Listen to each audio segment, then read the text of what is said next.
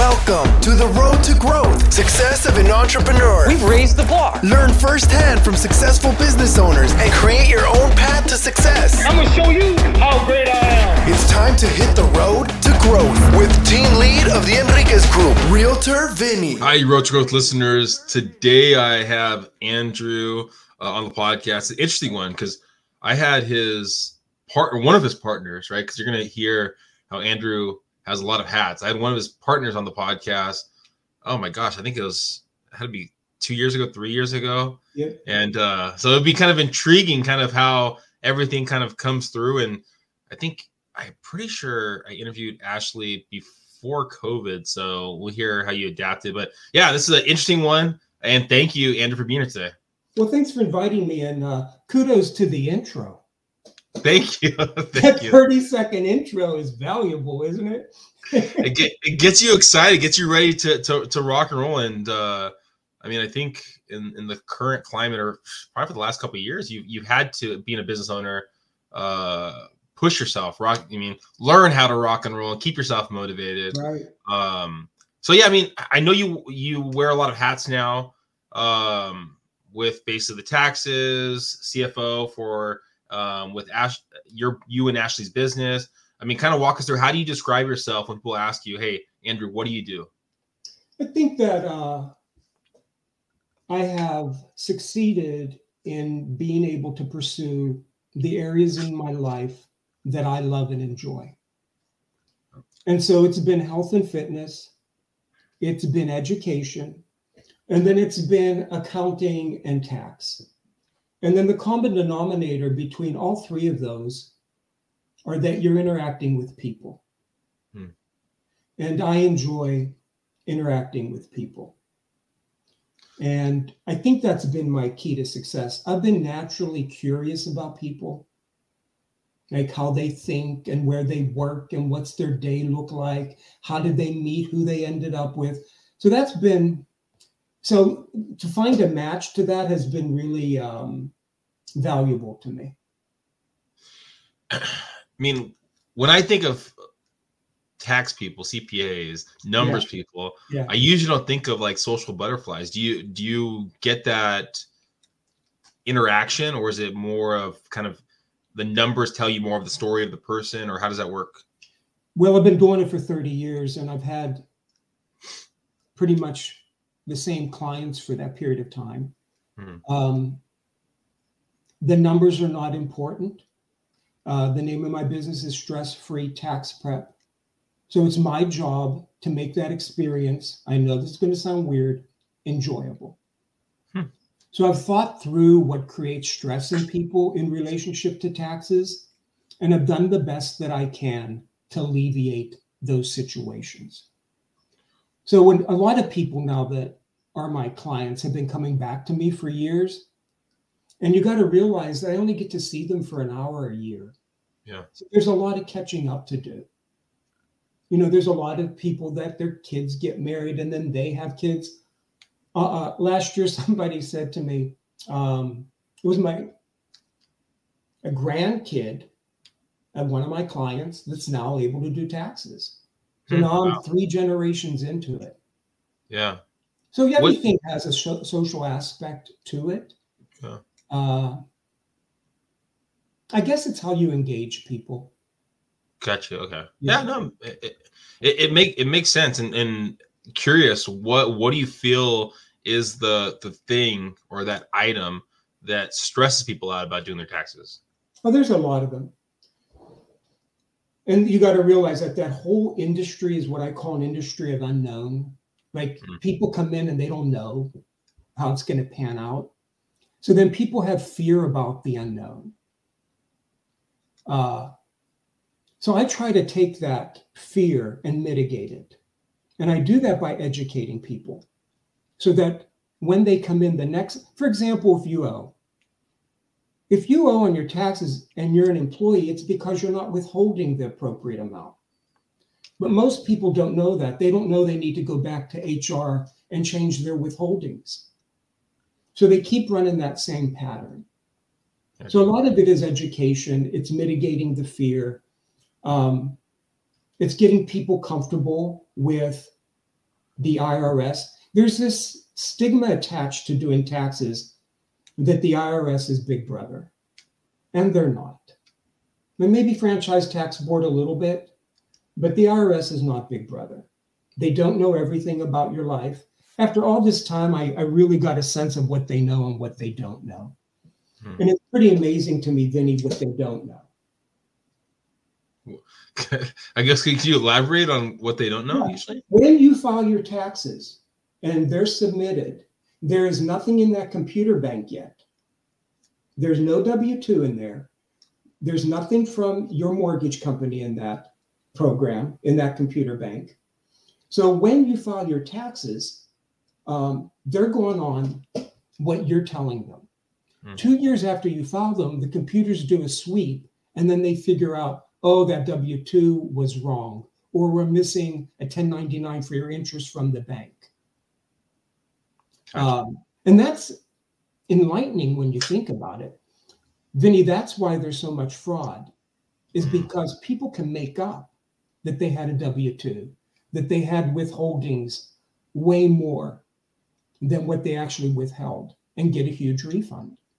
I remember, Vinny, when I started doing taxes, you could put down on that tax return your kid without a social security number.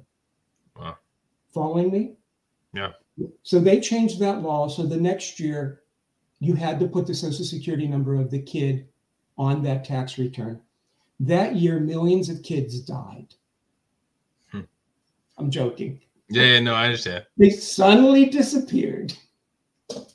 So, I mean, how much how much do you think with the IRS is more so about inputting the data that's received compared to double checking the old data from two years ago? Much of the time. Well, see, I do that. That's one of the that's what I provide, is that I'll actually my program is so savvy that it tells me what's missing from the year before mm. or two years before. So if you're a consistent client, I pretty much know what's missing. So I'll do the tax return, and then at the end, the program pops up what I call red flags, and I'll say to them, I'll even know, uh, Vinny, that their mortgage interest was a lot lower this year than last year. Why? Mm. And a lot of times, people will get an or their mortgage company will sell that loan, and now they have two 1099s they should be getting, but they yeah. didn't. Yeah. So uh, uh the truth about taxes for me is I've got an incredible program. I'm going to input everything you bring me, but it's explaining to people what's going on. It's getting people past the fear of, am I going to owe? Am I going to get a refund? Uh, and then the other part, Vinny, is that every year the law changes. Mm. I mean, there was the year where they took away the ability for us in California to deduct all of our property taxes and all of our state taxes. That year, the refunds almost were cut in half. Wow. Is this conversation boring enough? Everybody's checking out already. well, you know, it's it so because I mean, I think it's a, a rare that someone's going to say numbers are exciting. There's probably people out there that go, "Oh my gosh, he's talking my language," and and that kind of stuff. And and they're, I mean, to each their own, right? And then you switch over to to your business with Ashley, right? Where it I forgot what uh top designer or one of the shows right there she, uh, a project runway. Project Runway, right? Yeah. Where that's glamour, where that's like the the kind of the the almost like the opposite of like ex, boringness to excitement. Like so, like except it's not Vinny because okay. I'm not creative in that business. Okay. I'm just the numbers guy. Okay. Okay. I also have philosophies about business. Yeah. That I bring to every business, and it goes like this be clear about what you want, know exactly where you're at, and then take the steps to get there. Hmm. Uh, sounds simple, right? Hmm. Except most people don't know where they're at.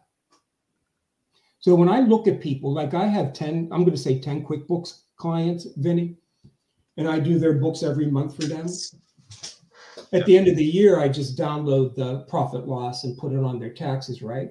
Yeah. They never look at it. Yeah. They're never aware month to month. I think the key to success, one of the keys to success in business is to know where you're at. Like, did you do better this month than last month? How about year to year? Are you growing? Uh, why not? So there's um there's a lot of people who have really great ideas, but they don't know how to structure the business for success. Well, I mean, let, us rewind a little bit then, right? Let's let's talk about when you started. I mean, what what came first? The the the businesses with regards to the tax preparing because I the think you're also a teacher, right? Yeah, tax preparation, Vinny, was my entire life. But you okay. got to realize that's three months out of my life every year. Gotcha. So I started by in education okay. uh, by teaching business courses. Okay. And then I became part owner of the college that Ashley went to. Gotcha. Okay. So for 30 years, I was at that college, uh, CFO. And I would teach the business classes there. Uh, when the recession hit, after 35 years, that college went under. Mm. And in the last class, before that college went under, Ashley was a part of that group. Gotcha. And then she went on to go on to Project One Runway, win that. So when she won that, uh, I reached out, she reached out. I'd been doing her taxes and asked her if she needed somebody that could support her mm-hmm. in the business aspect of it. And so it was like this creative mind and this business mind combining. And it it was gold. It's gold. How so how does that conversation look like, right? I mean, I know it's a it's every partnership, right? You have to lay the groundworks, it seems like, right? Where yeah, and if one's creative and one's more kind of rooted in the numbers. Yeah. How does that communication and how does that groundwork kind of work? You know, it's been amazing our relationship because we know what our areas of expertise are. Like, I'm never going to tell her how to design anything. Hmm. And she's not going to tell me about how to run the business. And it's really worked out. So there's a real clear line. Um, for example, two days ago, somebody reached out they want her to create a line of sunglasses for plus size people. Mm. So she's created glasses for plus size people. She's created jewelry for plus size people. She's created clothing for plus size people. There is a world out there that is underserved, Vinny. Mm. And Ashley has been this thought leader on how to do that. So somebody reached out, wanted her to create a line of sunglasses uh, from Dubai. So I went and did my homework because the first thing I think is these are wealthy countries, these are wealthy people. They can't have 67% of the population be plus size like we do, right? Yeah. 76% of their population is plus size. Wow. wow. That's what I said. Yeah. So it changed the way I was going to have that conversation. Yeah. Because what they were looking for was something American. Yeah. So here was this guy's ideas. I've been doing this in, in, in the these countries for three years. I want to expand into Europe, America, etc. I'm going to pick one designer from each of those countries. I'm going to have them create a, a line of sunglasses. Good idea, right? Yeah. But then what I what I what we talked about then was why not the create one for regular sizes and one for plus size hmm. because the market is there. Like for Ashley, it's tough for her to find sunglasses for round faces. Round faces. Hmm. Uh, it was tough for her to find these kind of glasses for round faces. Hmm. So she created them and she has the platform to develop them and then sell them. So I had the conversation with the guy from Dubai. Ashley wasn't even part of it. Okay. Because you know I'm working out the details. What are you going to yep. pay? What's her design fee? What's our commission? And then she can enter in. Now, gotcha. I said to her, now what she'll do, she'll do a mood board. She'll go out and start looking at sunglasses here in the United States. She'll start to look at, it's funny to me, uh, Vinny, because what he said to me was stay away from metal. And I said, why? He said, because it's so friggin' hot over here, it'll burn their faces. Oh, yeah. So there's those little things that we need to know, right? Yeah. That we got to do our homework on. Ashley is a master at that. She'll do all of her homework and then provide them two or three uh, mood boards, product sketches, the kind of uh, not fabric, but the elements of the glasses, etc. So it, the way it, it sounds like the structure that you guys built is more that okay, well, you start here, pass it on, pass the baton to me, and then I'll pass the baton back to you, and then kind of pass it back, and kind of, Yep. and it's not too much overlap. It's just more of kind of passing the baton. Yeah, and we did that with everything. We've done that with everything. She's designing um, a bag for roller skating. Mm. Same thing. She's designing a new line of roller skates. Um, when we got into the mask business, we had to innovate there too. Yeah. Because when you realize when the pandemic hit, everybody was just wearing, they, they didn't even exist masks. But Ashley wanted to create fashionable masks. So we had a line of 100 different masks people could buy Hmm. for every occasion, political, uh, holidays, etc. And that pretty much kept us going for two years. Yeah. But it was her innovation. Even the innovating of how the mask looked was up to Ashley. Gotcha. And it was, uh, Vinny, when the pandemic hit and people figured out we were in the mask market, we stopped all of our marketing because we could not take another order. Oh wow. It took us a year before we posted anything, anything, not even a personal thing on Ashley's Instagram or Facebook. And Wow. up until that point, we were posting every day. Yeah. Yeah. You know, lifestyle stuff. Does does did that have effect um effect on your business later on because you almost gave up the Yes. stranglehold you had on your clientele? I guess. Yeah, okay. Yes. Yes. Huh. But I think it did for a lot of people, Yeah. you know. And then um, it's ironic to realize how much money people had during that time. Yeah.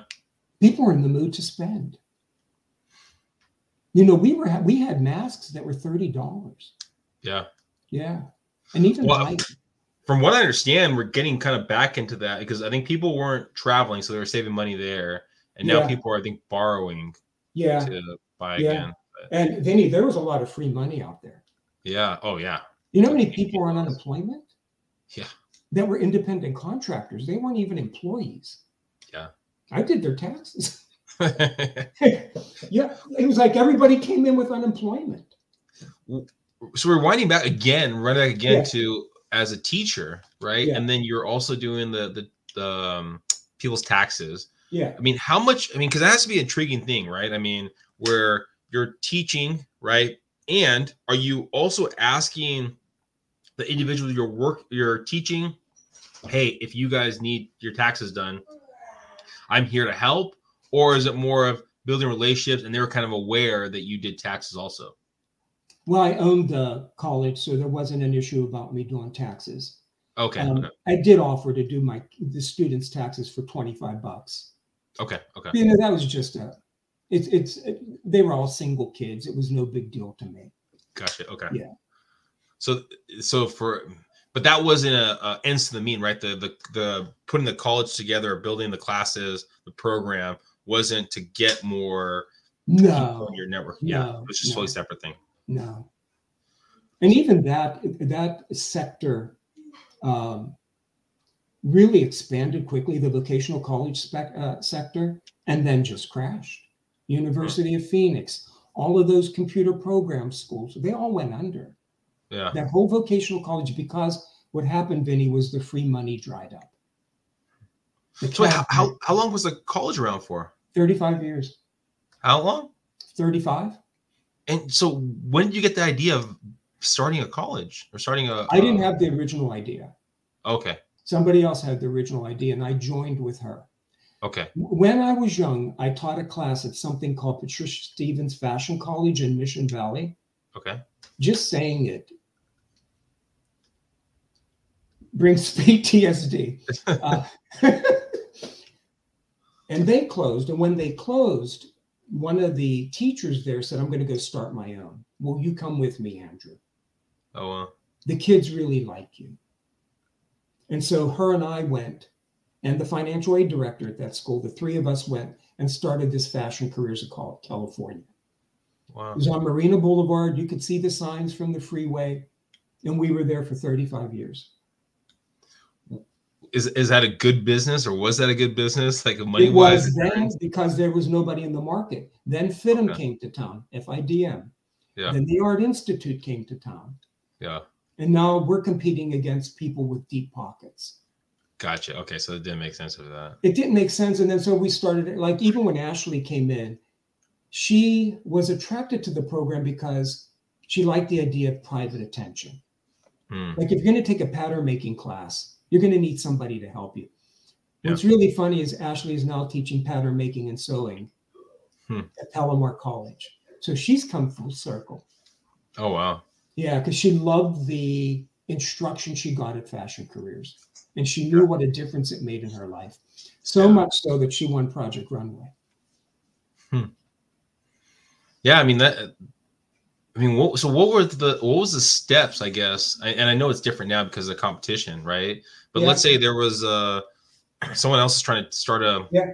a class or something like that, some some kind of like program, some kind of. I mean, what were the steps taken to build that out? Do you recall when you first started? Yeah, the college. Uh, back then, Vinny, it was easy. Come up with Okay. the curriculum, but over time, the regulation in that industry became prohibitive. Okay. You know, they started. They had a, an agency in California that would come into your college once a year and do an audit, and you couldn't do this and you could do that, and um, you had to place eighty percent of your students, and you had to prove that you placed them. Mhm. So it just became more and more difficult. But at the beginning, the barriers to entry were minimal. Gotcha. you know you had enough money to rent a building and hire some teachers and do some marketing that's it Yeah. yeah you know the, the key to success there at the beginning we didn't even do this vinny was financial aid i mean it took us five years to be able to offer financial aid And where did that funding come from? Do you remember? at the beginning it was private pay Oh. yeah we were attracting people that could afford that uh-huh And then the financial aid was it government assisted financial aid? yeah both state and federal State and federal. Wow. Yeah. And then there was a point where the VA had this uh, grant for their, you know, Section 22 or where they could go to school virtually free, Yeah. up to 16,000 a year. Wow. So that became really easy for us. We started to go after the uh, VA market, the military market. Yeah. And then Huh. it all crashed at once. That went away. The Cal grant went away. So we became reliant on financial aid.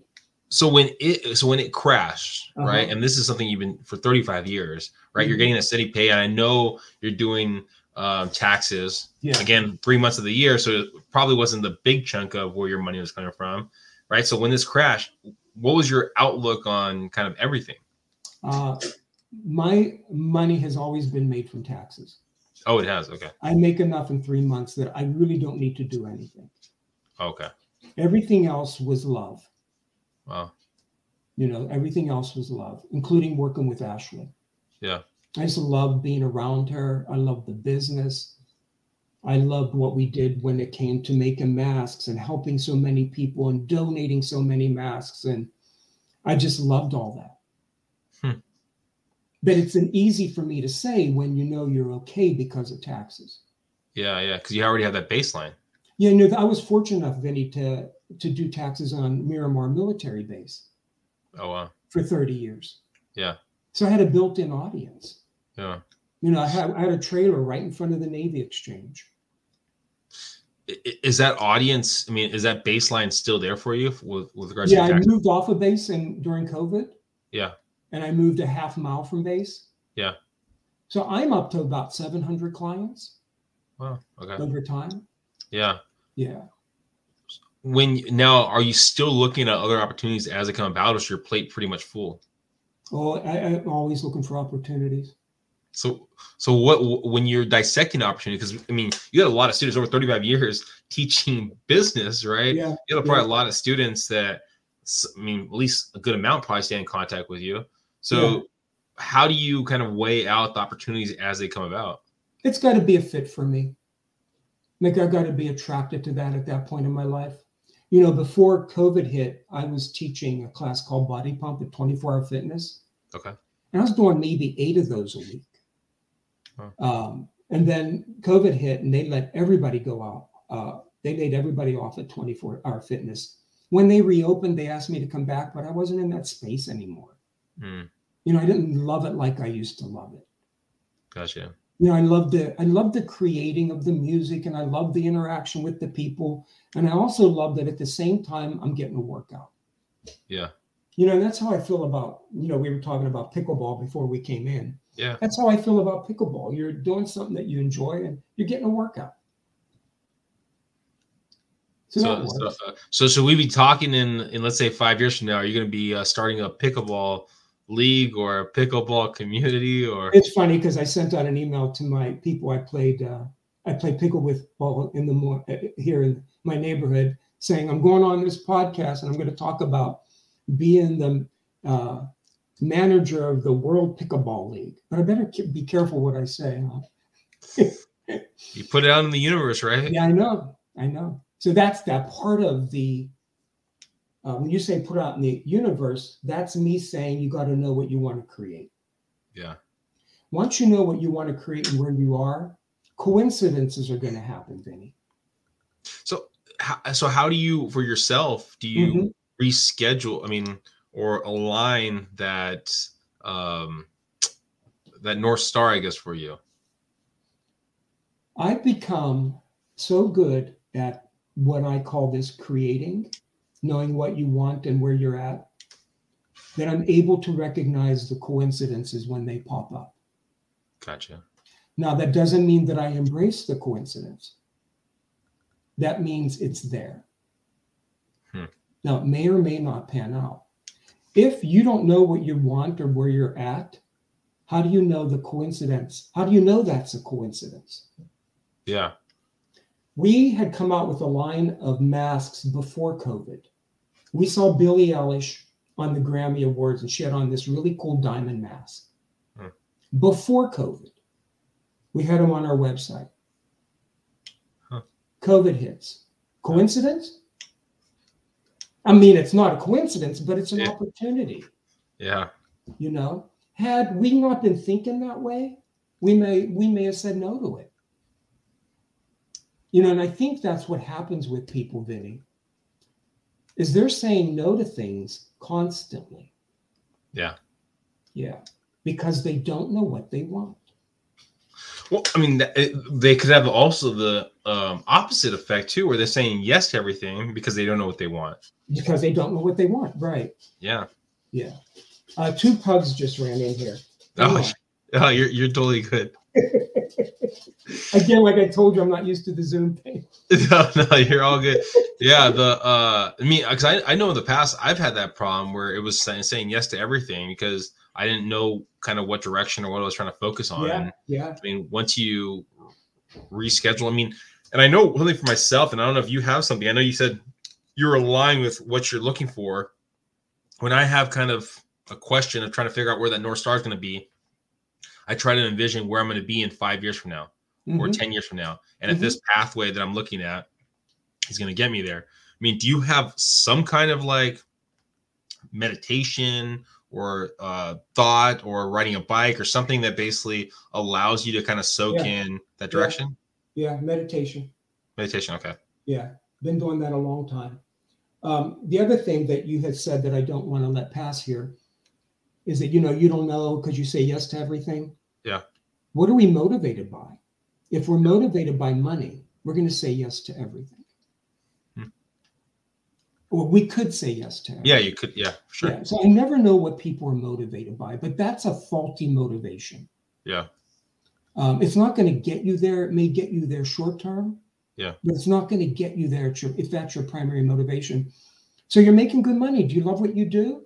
Eh, I, you know, come home every day and I'm complaining and I don't like my boss and I don't like the commute and now they're making me go in. But do you like what you do? What do you do? You know, so I always think about it, it really it really comes down to the motivation.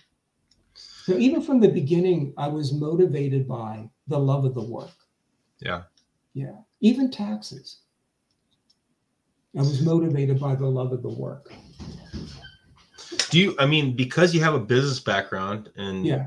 do you ever look at like because 700 i mean tax returns that you're doing do you Yeah. look at it and say hey let me give you some business advice or is it more so because i know you're a very personable person or how often I are you do- kind of stepping out of that realm I'm going to say a good 40 of my clients have businesses, and I constantly give them advice. okay Uh, helping people in their business is one of my biggest passions. That's awesome. Yeah, because it's um, it's easy to explain. It's Yeah. hard to get them to look at the numbers, but a lot of people have really great ideas that they can make a go of. Yeah. If they know what they want and where they're at and the steps to get there. So what I do with a lot of people that are interested in creating a plan is I do something I call structural tension charts, where we look at like let's say you five years from now, this is where you want to be. Right now, you're here. These are the steps I need to get there. Well, we're going to break that all the way down to what you're going to do this year. yeah And then from there, we'll take it down even further. so even more so like a coach then too Yeah, absolutely. yeah Um, what holds people back is how they think about things, both personal and business. Hmm. Like a lot of people, Vinny, have theories that are Yeah. holding them back. Yeah. The biggest theory is the fear of the unknown. You know, they they in their mind before they take an opportunity or take the steps towards um, creating that opportunity, they've already talked themselves out of the opportunity yeah because they're making up how it's going to pan out yeah instead of creating it. Yeah. Yeah. no i i, I yeah I, I totally agree i mean it's um And that's a lot of what your program's about. I mean, I, I think the tough part about it, I think for for s- some individuals, and one of the reasons why I, kind of started the, the program was because you you get okay, I want to start this this pathway, I want to start this business, whatever it is, and you see someone else on social media that says that they started that same business and they're doing great at it. So as soon as you start seeing some kind of failure, you start kind of going, oh my gosh, I'm gonna fail, I'm gonna do this, I'm gonna do this, and you start taking all that stuff in instead of knowing that the unknown is okay. Have Yeah. faith in where you're going. Embrace the unknown. rocking forward. Embrace it. Yeah, exactly. Embrace, it. Yeah. Uh, because we really don't know how it's going to pan out, but we do know that we can make it pan out the best we could if we're clear about where we're at. That's- It's just not being clear about where. So many years ago, I took this call, course called Technologies for Creating. Hmm. And all the guy did was he taught people how to create what they wanted in their life, right? So we would meet every week and you know, we had a workbook and you made a list of what you wanted personal, career, relationships. And then people would come back and they'd report. How did it go? And it was funny because some people would create success and they wouldn't. And what the author of the course, by the way, Robert Fritz, Mm. The Path of Least Resistance for Managers, my Bible. Um, what he discovered is that people, when they came to describing reality, were lying. Hmm. They were making things better than they were or worse than they were. They were never in reality. And that's why they weren't creating what they want. Now, why were they doing it? It's because they had theories and ideas and notions about themselves. Fear of the unknown, um, identity, ego, all of that stuff is what prevented people from, in reality, not being clear, therefore not being able to get what they want. So when you look at these people, like I'll look at things like AI right now and all the opportunities, and people are going to start looking at that, right? Hmm. And want to get into that space because there's money there. What are you coming into that space with mentally? Do you really know how to create, even though there's an opportunity there? So I think that's been um, missing. Yeah. Is people's capacity to tell the truth about where they're at. Well, I mean, that's I think that's the difficult part. I mean, a difficult It part is the for- difficult part. for, for most people. I mean, because if you're if, if you're in a, a failed situation, right, you have to basically Yeah. embrace the the failure Yeah. to get out of the failure, right? Yeah, Or if you're in a good situation, but you think you're a failure, right? There's probably some emotional damage there. Um, thank you so much, uh, Andrew, for for being on the podcast. For people like looking to get more information about um, what you're doing, where you're going, probably a new business you're going to be starting in a couple of years. What's the best way of getting more information? You can go to my website, andrewbisaha.com, Perfect. And we do have that the show notes. Sorry, sorry, Andrew. and my phone number's there. Okay. Yeah, we we have all the information in the show notes, and I'm guessing do you put where you play pickleball in there too on the website? I do not. There's too much demand for those courts. yeah, it's a it's, it's a fad that's probably not going to end. But if we're um, if we're talking in five years, besides you being the um, CEO of the pickleball nation of America, where else do you plan to to be? You think in five years from now? I think at this point in my life, I just want balance. Just. You know, me and my husband have this dream of moving to uh, Italy. Oh, nice. You know, being it's gotten to a point where half my clients now, Vinny, I can do their taxes without seeing them. Yeah, You know, and if I increase that, I can be anywhere. Yeah. That- so that's that's the dream right now. you can be doing interviews like this in Italy Yeah, too. anywhere, right? Well, I appreciate you inviting me on. thank you andrew so much hopefully everyone got some some great information uh please go in the show notes go find andrew and you can kind of tell i mean andrew i mean the, the the positivity the excitement i mean it seems like he comes at at life like that on a daily basis so i mean wherever you are be happy because you don't know what's possible right thank you guys Exactly. Have a Have good a- one. Thank you for listening to The Road to Growth Success of an Entrepreneur. Please like, subscribe, and stay connected. Visit www.theenriquezgroup.com. Yeah, I created a website. Hope to see you again next week. The Enriquez Group, signing off.